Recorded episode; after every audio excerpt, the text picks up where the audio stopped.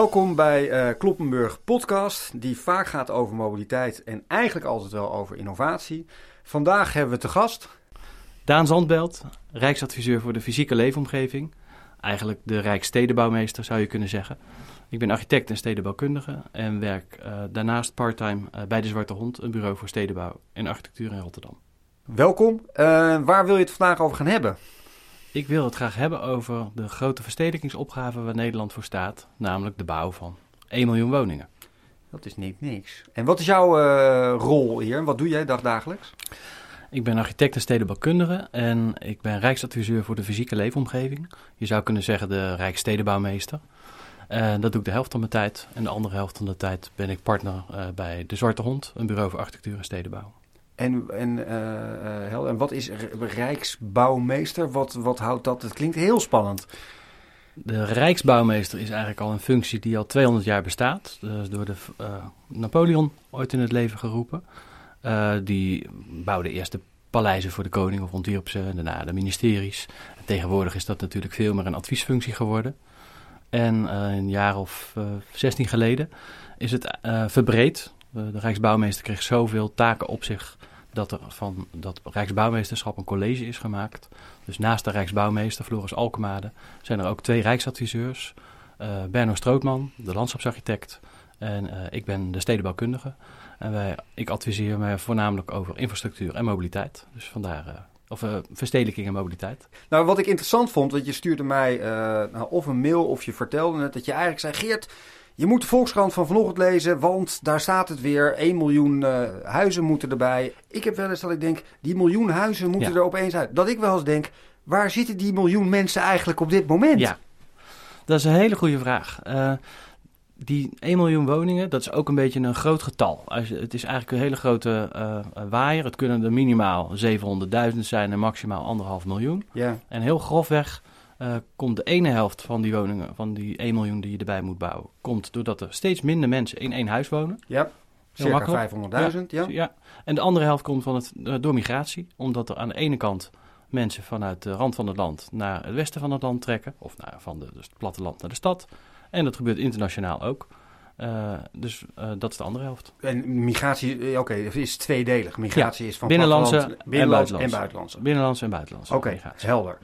Uh, terug naar de hoofdvraag. En die moeten dan gebouwd worden. Hoe is, wordt de discussie op dit moment gevoerd over de één miljoen? Wat zijn de pro's en wat zijn de contra's? En de, laat, de derde die erin zit, hoe zit je er zelf in? Ja. Uh, de discussie wordt nu heel zwart-wit gevoerd over moeten die woningen vooral binnen de stad, vooral buiten de stad worden gebouwd. En ik denk dat de discussie veel genuanceerder ligt, namelijk hoe zorgen we dat die woningen onze uh, bestaande steden en dorpen sterker maken en helpen uh, die, dat die woningen die erbij worden gebouwd, dat die helpen om de bestaande voorraad en de bestaande steden uh, energie-neutraal te maken, klimaatbestendig, nog populair te houden.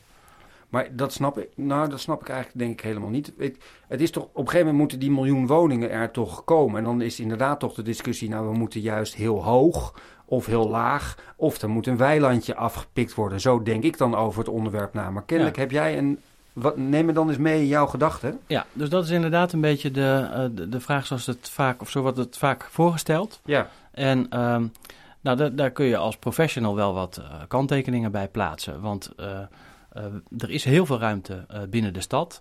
En heel gauw wordt er uh, gedacht, binnen de stad, dan moeten we de lucht in. En dat gaat ten koste van stedelijk groen.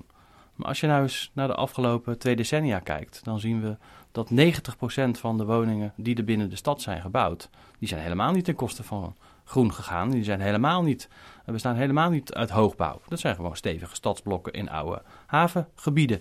Die zijn er eerder groener op geworden dan, uh, dan minder groen.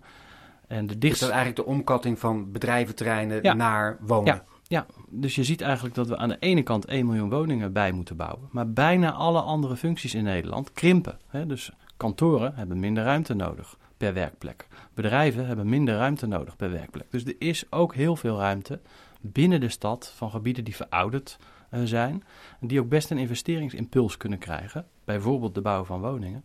Om ze weer up-to-date te maken. Hoe maak je van een oud stuk haven, een nieuw stuk stad, of van een verouderde, verloederde naoorlogse wijk, een helemaal up-to-date, klimaatneutrale, energie neutrale uh, woonwijk van de eenentwintigste eeuw. Welke gebieden heb je het over voor luisteraars, maar ook voor mij gewoon, ja, waar je concreet aan denkt?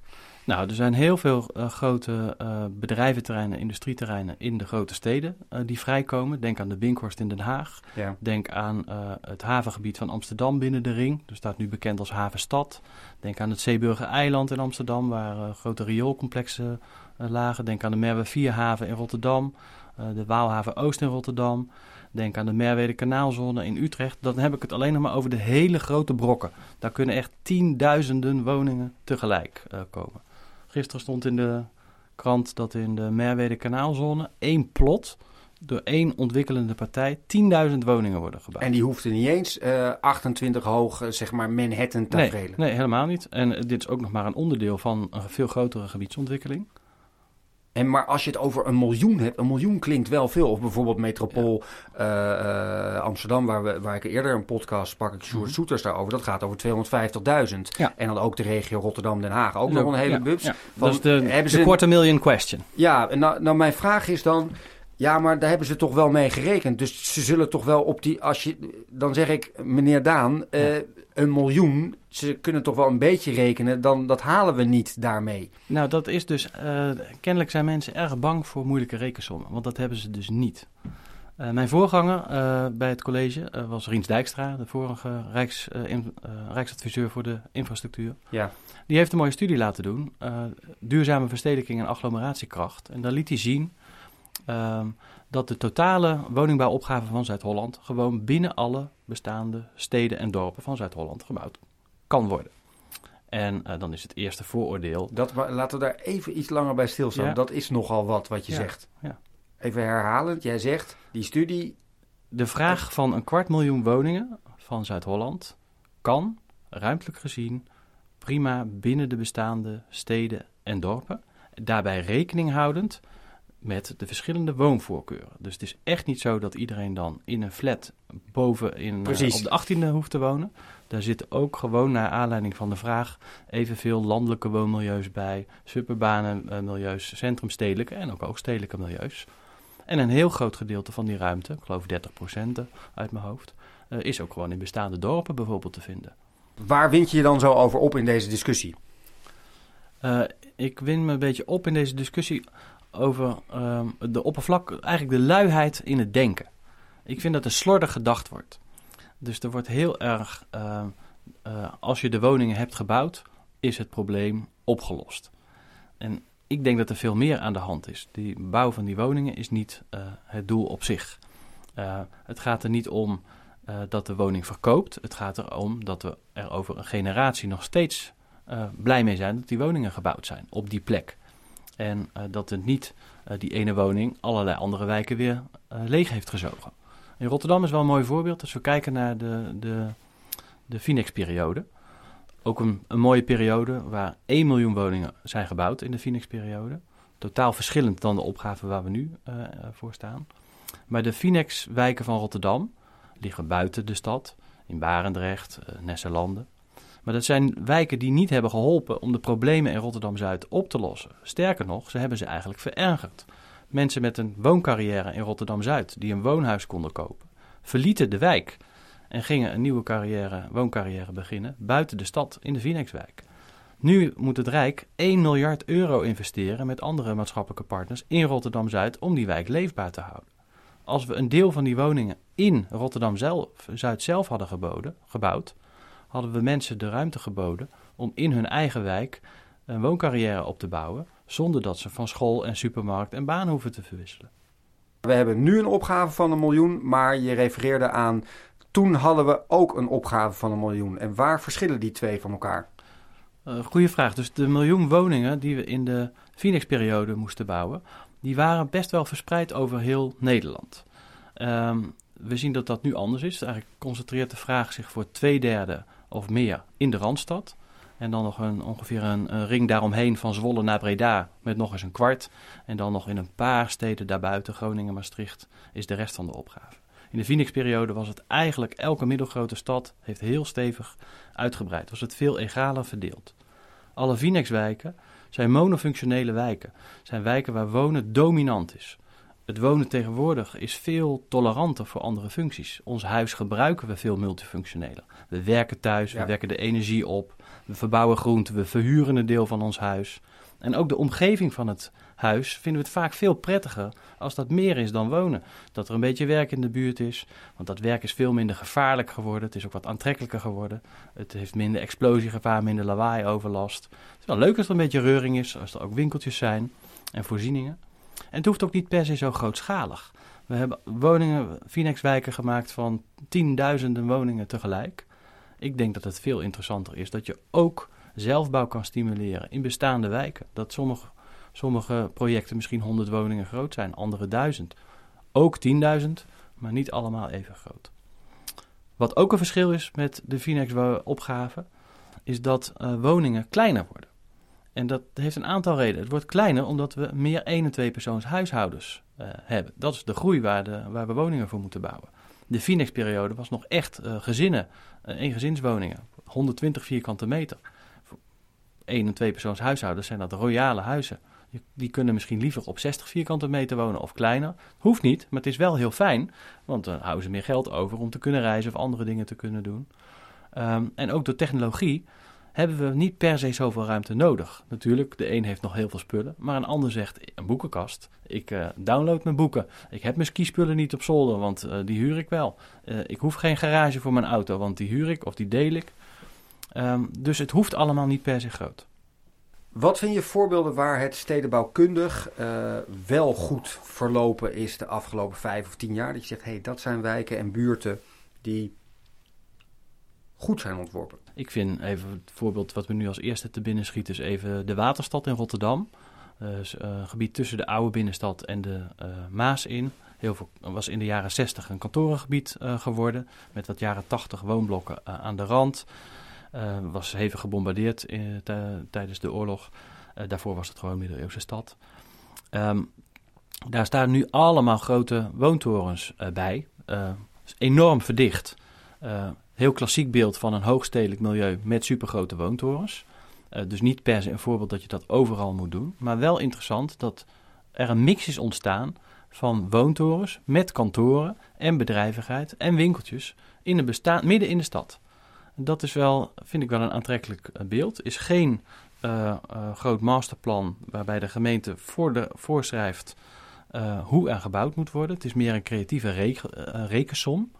Uh, je mag hoger bouwen als je voldoende uh, plint uh, maakt. En dat maakt het best, uh, best interessant. En ik denk dat dat ook heel goed kan in, uh, in allerlei havengebieden. Ik vind het heel interessant wat er nu in Amsterdam in Havenstad uh, wordt uh, voorgesteld. Uh, per twee inwoners moet er ook één baan uh, kunnen zijn in dat gebied. Uh, dat zijn niet alleen maar kantoorbanen, maar ook lichte productiebanen. Uh, dat het als een verplichting gesteld wordt uh, bij de bouw? Ja. Of, nou, dat, dat zit, er zijn nog hele prille plannen, maar dat is nu de aanzet van de plannen, dat dat de ambitie is. Het moet een, een gemiddelde van Amsterdam zijn, en het, uh, dus evenveel banen als uh, inwoners uh, als het gemiddelde van Amsterdam. En uh, er moet ook uh, ruimte zijn voor alle uh, type werk, dus van uh, laag opgeleid tot hoog opgeleid, uh, van eengezinswoningen tot, uh, meer, tot eenpersoonshuishoudens tot gezinswoningen. Er volgens mij leveren er nog meer dingen waarvan jij zegt die moeten gedemystificeerd worden rond die één miljoen uh, uh, woningen. Zijn er nog meer dingen waar je op terug wil komen waardoor je ziet dat de discussie gepolariseerd wordt of dingen die je eraan toe wil voegen? Ja, ik denk dat er nog in ieder geval twee zijn. Eén is eigenlijk uh, uh, het tempo en de, en de haast. Dus de, um, ja, dat de, lees je overal. Het moet nu of snel of voor deze tweeduizend veertig of tweeduizend dertig. Ja. Iedereen is in paniek. Ja. Nou, allereerst eventjes uh, uh, waarom het zo langzaam gaat. Uh, er wordt heel snel gesuggereerd dat er een gebrek aan locaties is. Maar er zijn echt volop uh, locaties uh, waar je woningen kan ontwikkelen. Sommige hebben best wat uh, ingewikkelde uh, randvoorwaarden, maar er kan best uh, gebouwd worden. De reden waarom de productie nu niet groter is dan uh, je misschien zou willen, heeft echter niet met die locaties te maken. Dat heeft veel meer te maken met een bouwsector die uit de crisis komt. En er zijn dus een groot gebrek aan mensen, zowel uit de, in de bouwsector zelf, maar ook bij de ambtenarij die alle plannen moeten goedkeuren. Want iedereen had, uh, iedereen net de, de laan uitgestuurd en ja. de organisatie uitgedund. Um, en nu moeten ze op, opeens weer op topspeed uh, functioneren. Datzelfde geldt voor bouwmaterialen. Er is gewoon een chronisch gebrek aan heipalen en andere uh, bouwmaterialen. Dat maakt de bouw duurder, uh, wat de boel vertraagt. En uh, ja, er moet naar alternatieven worden gezocht. Dus uh, de locaties zijn niet zozeer het knelpunt. Het is eigenlijk de hele organisatie daaromheen waar we uh, op zitten wachten. Dat die tempo kan maken. En um, het tweede is dat het heel erg is dat dat lang duurt, dat die woningen er komen. Dat heeft wel nadelen. Hè? Dus uh, Amsterdam heeft wat uitsorteringseffecten. Dus uh, we hebben heel veel sociale woningbouw in Nederland. Dus uh, kwetsbare groepen hebben ook in Amsterdam volop uh, een plek. Ik geloof dat veertig procent van Amsterdam uit sociale woningbouw bestaat. Maar de middeningroepen, middeninkomensgroepen hebben het moeilijk. Uh, die kunnen niet zomaar een woning vinden in Amsterdam om te kopen. Uh, huur wordt te duur, dus die worden eigenlijk uh, min of meer gedwongen om of heel klein om de stad te, te verlaten. Om de stad, nou ja, niet de stad, maar om elders te gaan wonen, dus in de Gooi of uh, in ja, is ook stad. Is, ja, oké, okay, dat ja, is ook stad. Is ja. ook stad, maar niet, die moeten Amsterdam verlaten. Um, dat, is, dat is misschien niet zo fijn, dat snap ik ook. Maar er zitten ook wel positieve kanten aan. Want doordat die druk groot is, gaat het opeens goed met de woningmarkt in Lelystad. Nou, dat is ons in vijftig jaar met overheidsbeleid niet gelukt. Dus dat heeft, is een keerzijde. Hele ingewikkelde binnenstedelijke locaties waren decennia lang onmogelijk om te herontwikkelen. Door de druk op de woningmarkt wordt het opeens mogelijk. Dus er zitten twee kanten aan dat. Maar die herontwikkeling, zie, is, bedoel je dan weer de herontwikkeling in de binnensteden van Almere en Lelystad? Of bedoel je de herontwikkeling in de centra van Rotterdam en Amsterdam? Beide, maar met name dat laatste. Het, het is de, een beetje de illusie dat buiten de stad uh, bouwen, dat dat per definitie sneller is dan in de stad.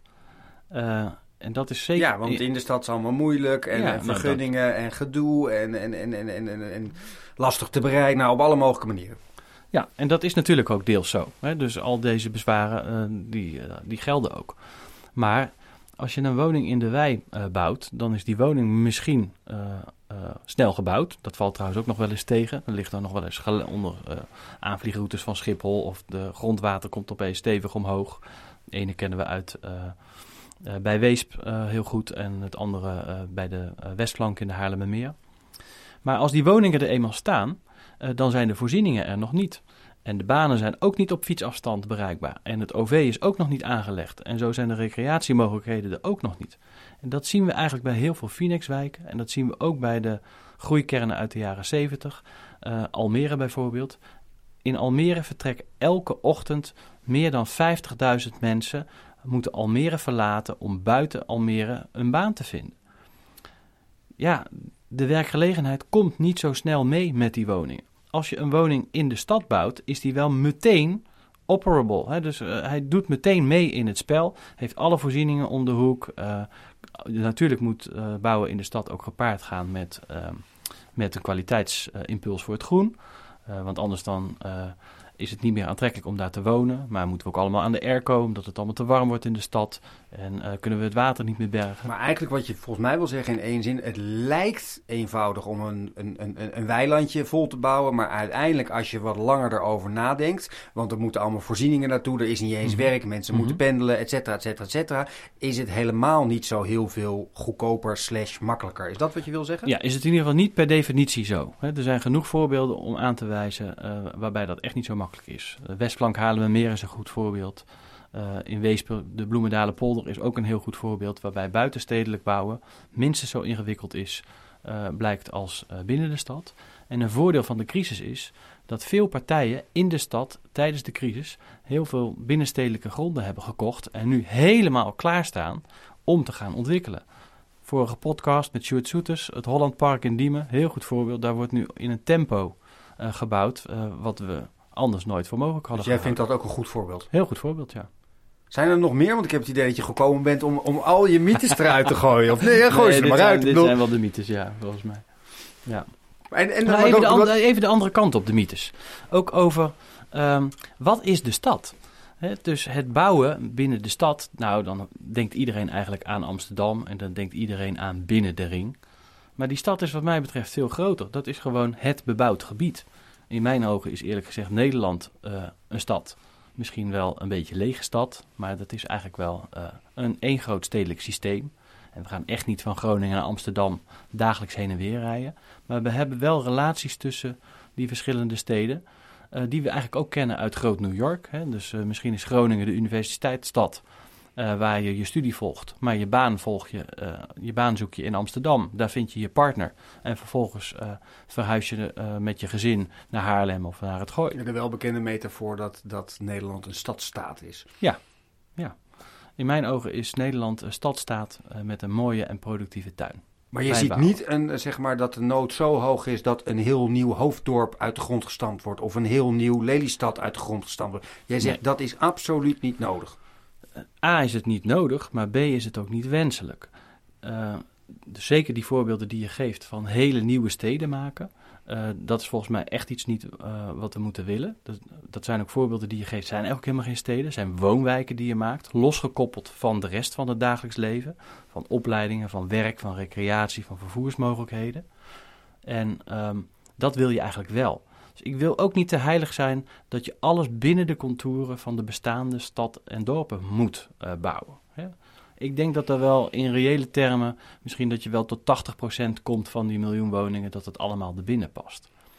Maar ik denk dat je best ook een deel van die woningen, als het echt niet uh, anders gaat, dat je die buiten uh, die stad uh, bouwt, aan de rand, maar wel op een manier dat die wijken die daar aan die rand liggen, met die extra woningen, versterkt worden. Denk aan allerlei Zoetermeerse buitenwijken die met hun schuttingjes naar zo'n mooie open polder staan. Waarom bouwden we daar niet twee rijen extra woningen aan vast die ook helpen om die hele wijk te keren naar dat landschap? Dat, uh, dat ook in plaats van die schuttingjes die het juist het hele beeld weghalen. Ja, ja, zodat stad en landschap beter op elkaar verbonden zijn en niet alleen die woningen op de eerste rij, maar ook die hele wijk daarachter een veel betere oriëntatie op dat landschap hebben. Waarom zou je niet op een gegeven moment er veel meer mensen naar Zwolle toe gaan en zeggen, nou joh, die drukte allemaal en dat gedoe dat dat allemaal in die Randstad moet. Mm-hmm. Uh, uh, ik pak die trein, die gaat hopelijk een keer wat sneller. En dan ga ik lekker in die periferie, daar is rust, daar is ruimte. Mm-hmm. Dus de, de, de, wat ik iedereen hoor zeggen, nee, het wordt allemaal verstedelijk. Het wordt, gaat allemaal. Zie jij ook wel eens al voorbeelden waarbij eigenlijk de wal het schip keert? Uh, ik vind... Uh, ik zie deze trend, maar ik zou dat niet uh, benoemen dat de wal het schip keert. Dat vind ik een ongelukkige uitdrukking.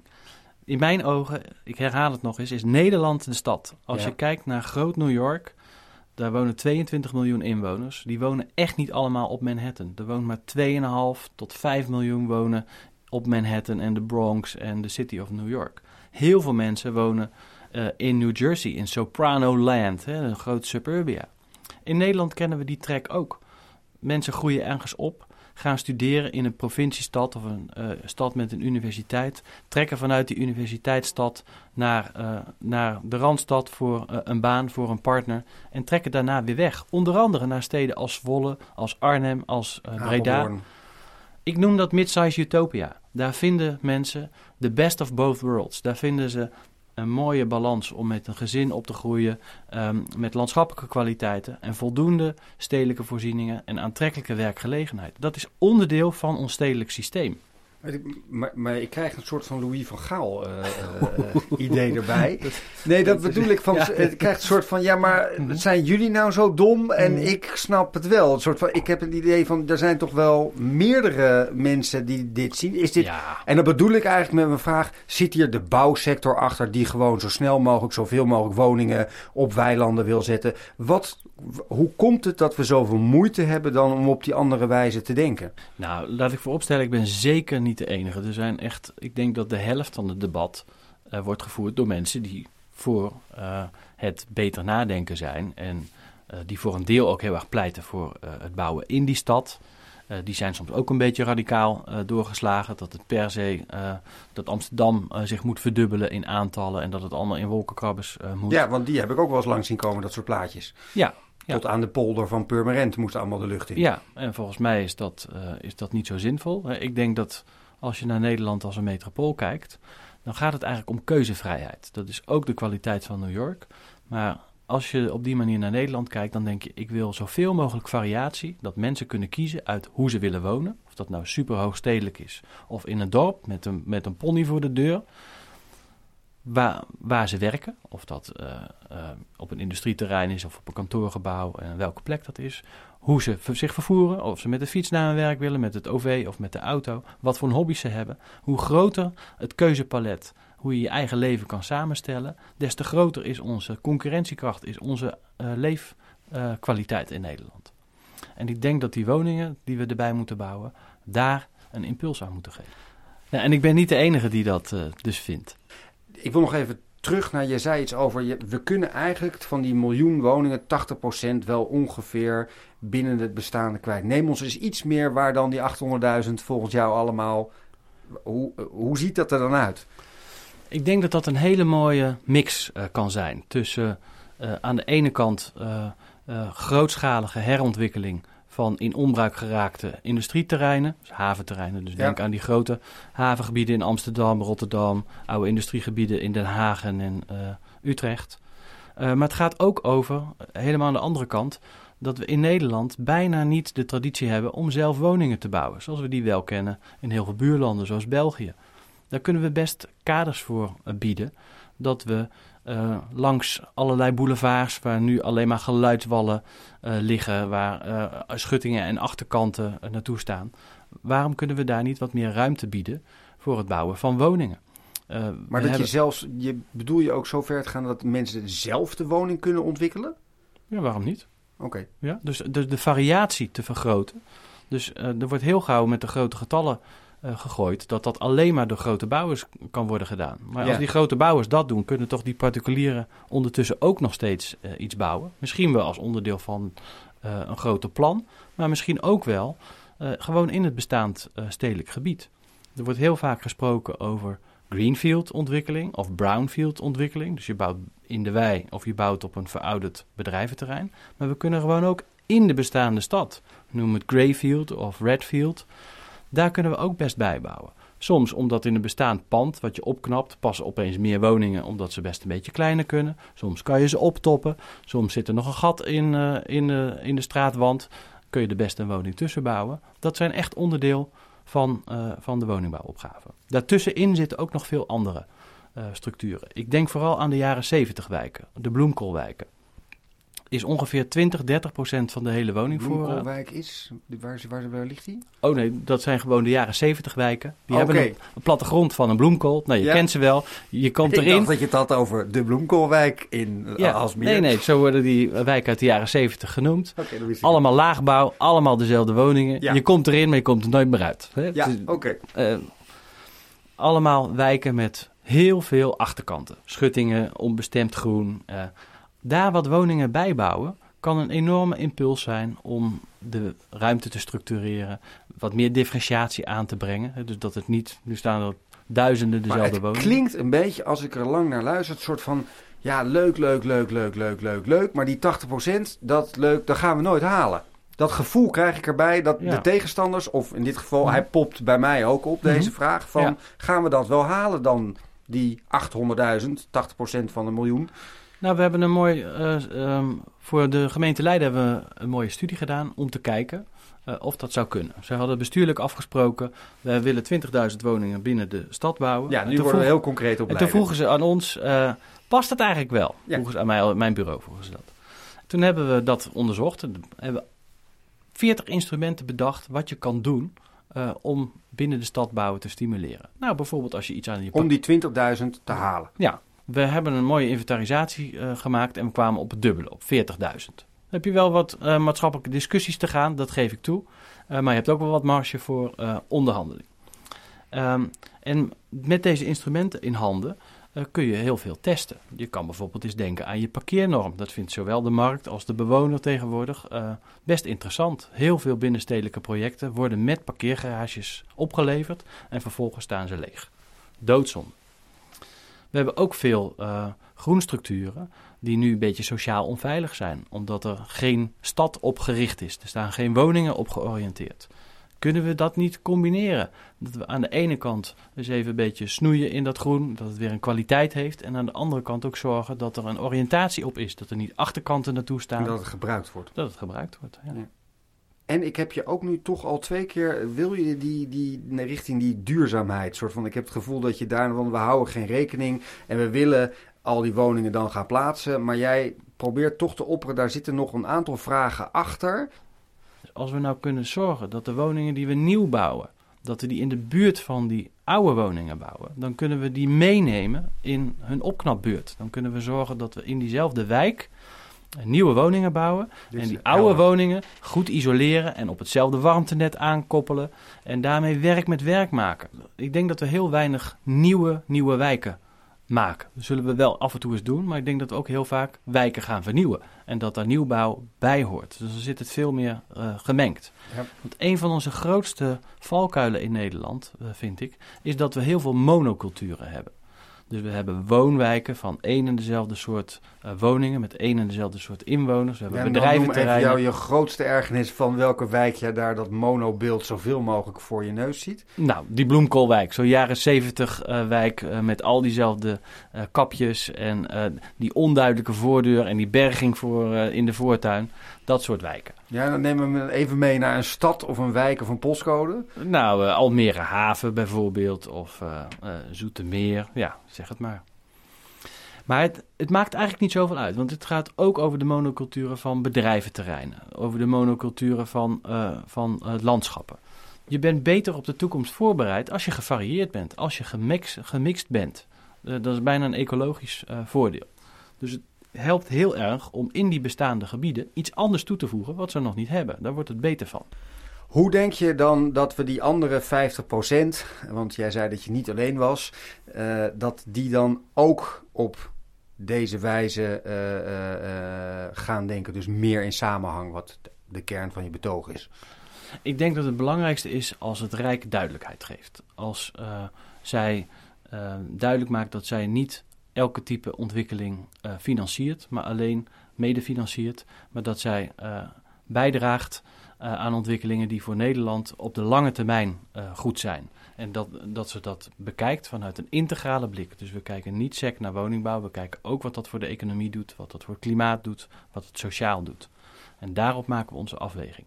En dan begrijp ik dat de markt een andere Uh, belang heeft en een andere afweging maakt uh, dan het Rijk. Maar als het Rijk duidelijke kaders uh, geeft, dan kan de markt daarbinnen prima opereren. Helder. Dankjewel voor uh, uh, deze uh, deelname aan deze podcast. Dankjewel. Dank voor het luisteren naar deze podcast over hoe we deze miljoen woningen uh, gaan bouwen in Nederland. Ja dan nee. Uh, als u een reactie wil geven, dan kan dat op geert at geertkloppenburg punt n l uh, of via de iTunes uh, app. Kunt u een rating geven hoe u het vond. En uh, graag uh, tot een volgende keer. Dank voor het luisteren.